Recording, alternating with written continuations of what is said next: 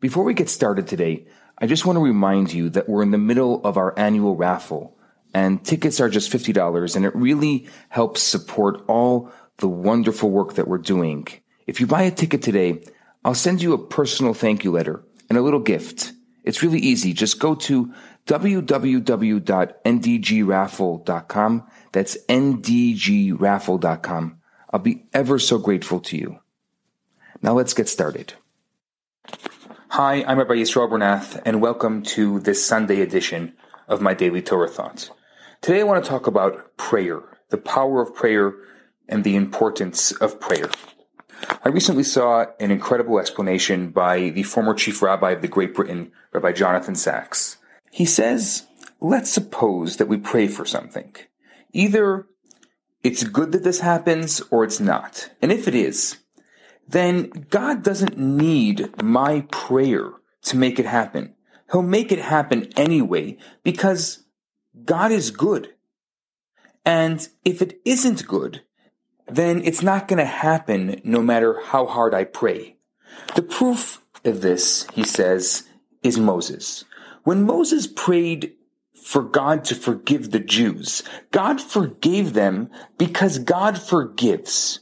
And when he prayed that he, Moses, would be allowed to cross the Jordan and enter the promised land, God didn't grant him the request. He told him to stop praying.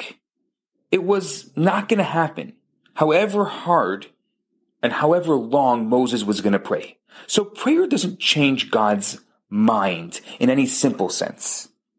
Prayer changes the world because it changes us. The Hebrew word for prayer is lehitpalel, which means to judge yourself. And that's what we do when we pray. We pray not simply for God to fulfill our desires, but in order to know what to desire. All animals act to satisfy their desires, but only human beings are capable of standing back and passing judgment on their desires. There are some desires that we shouldn't satisfy. Junk food, for example, is bad for us. Smoking is as well. And so is ambition achieved by betraying others, and on and on. To be humanly mature is to know what to desire. Prayer is the education of desire. Now, take the weekday Amida, for example. It teaches us to seek knowledge, to seek wisdom, and to seek understanding, not just a new car or an exotic holiday or expensive clothes. It teaches us to want to return to God when, as happens so often, our souls, drift in the winds of time, blown this way and that way by the pressures of today, by the pressures of society. It teaches us to seek spiritual healing as well as physical health. It teaches us to seek the best, not just for ourselves, but for our people and for ultimately the entire humanity. The morning prayer opens our eyes to the wonders of the physical world. It trains us to give thanks for the sheer gift of being alive. In the verses of praise in the morning, we learn to see the Creator through creation. We sense the song of the earth in the wind that moves the trees, the clouds that dapple the sky, the sun that melts the snow. We hear God's praise in the breath of all that lives.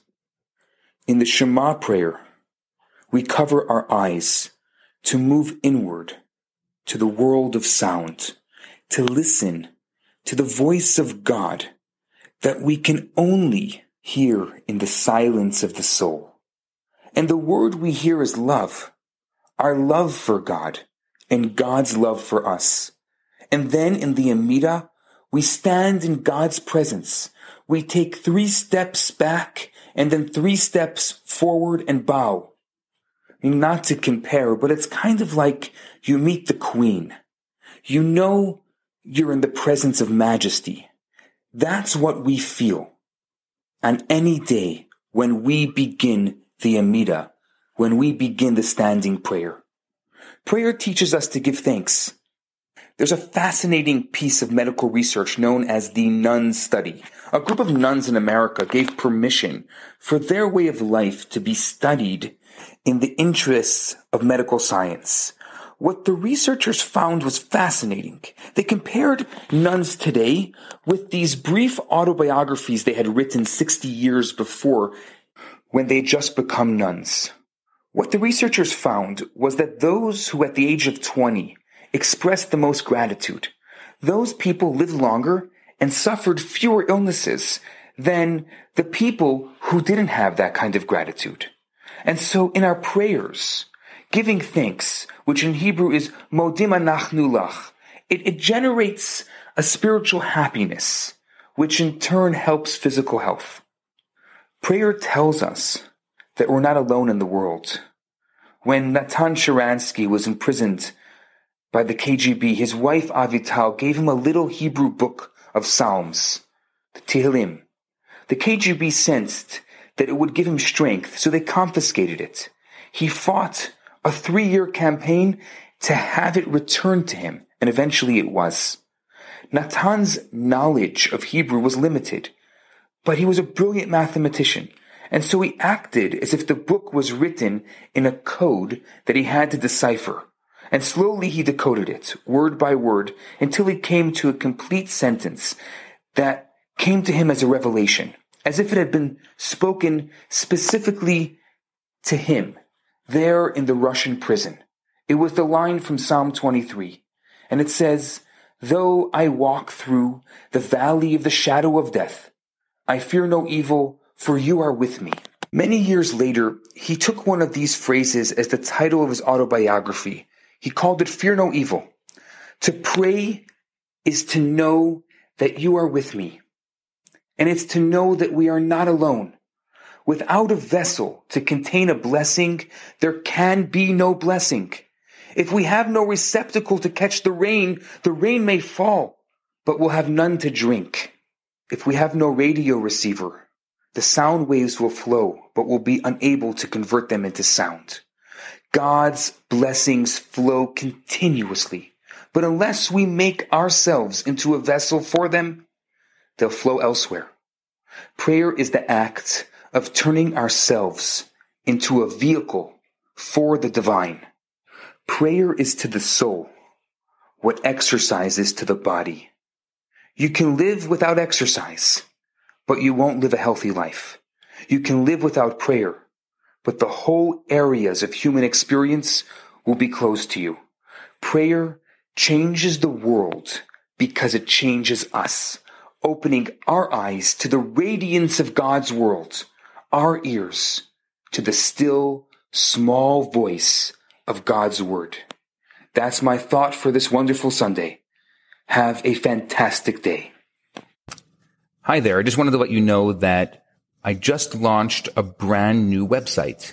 It's theloverabbi.com, T-H-E-L-O-V-E-R-A-B-B-I dot com, theloverabbi.com. And it has um, lots of very interesting uh, things there especially you can purchase um, a lot of the different classes and uh, lectures that I have given um, over the past few years. And you can also take a look at the current classes and lectures that I'm giving and the current events that I am doing on relationships. So I encourage you to go check it out. It's theloverabbi.com. Thanks so much. Hi, Rabbi Bernath here. I have some great news for you. My popular four week course, Kabbalah for Everyone, is available right now for free for the next 50 people who download it. All you have to do is go to www.theloverabbi.com, scroll to the bottom of the page, and you're going to see the download button right there. In this course, I talk about the Kabbalistic secrets to relationships, to wealth, to happiness, and balance. This special offer has been dedicated in loving memory of Ellie Dorfman. I look forward to hearing from you and hope you enjoy the course. Now, on to today's episode.